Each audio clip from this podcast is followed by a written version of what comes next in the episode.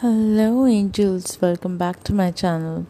So, this is my very new episode. I usually make a lot of videos, but I thought let me start making some of the audios for those moments when I won't be available for the videos.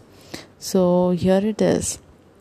And uh, in these kind of podcasts, I am going to share some of the thoughts, some of the ideas, some of the creativity that I keep receiving from my angels all the time.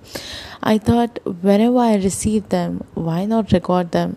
Because I'm very sure that it is going to help so many people for every day of their life.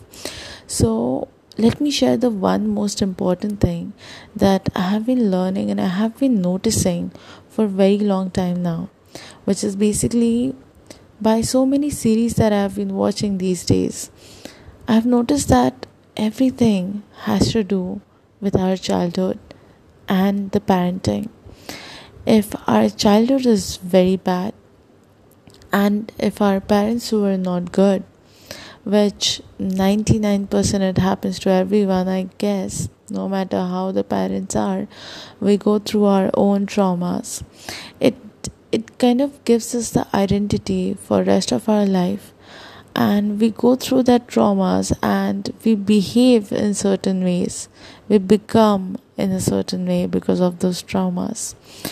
And because of that we get issues of depression anxiety uh, people pleasing.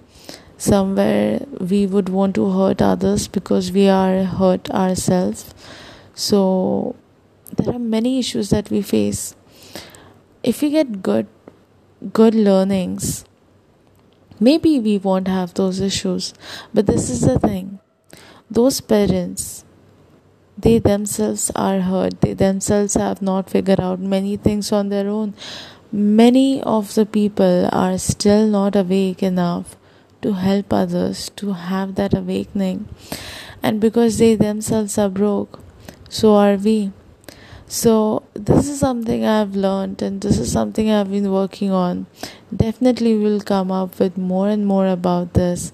I'll see you in the next episode, and I'm so excited to be over here sharing the podcast with you guys. I love you all, and have a beautiful, amazing day.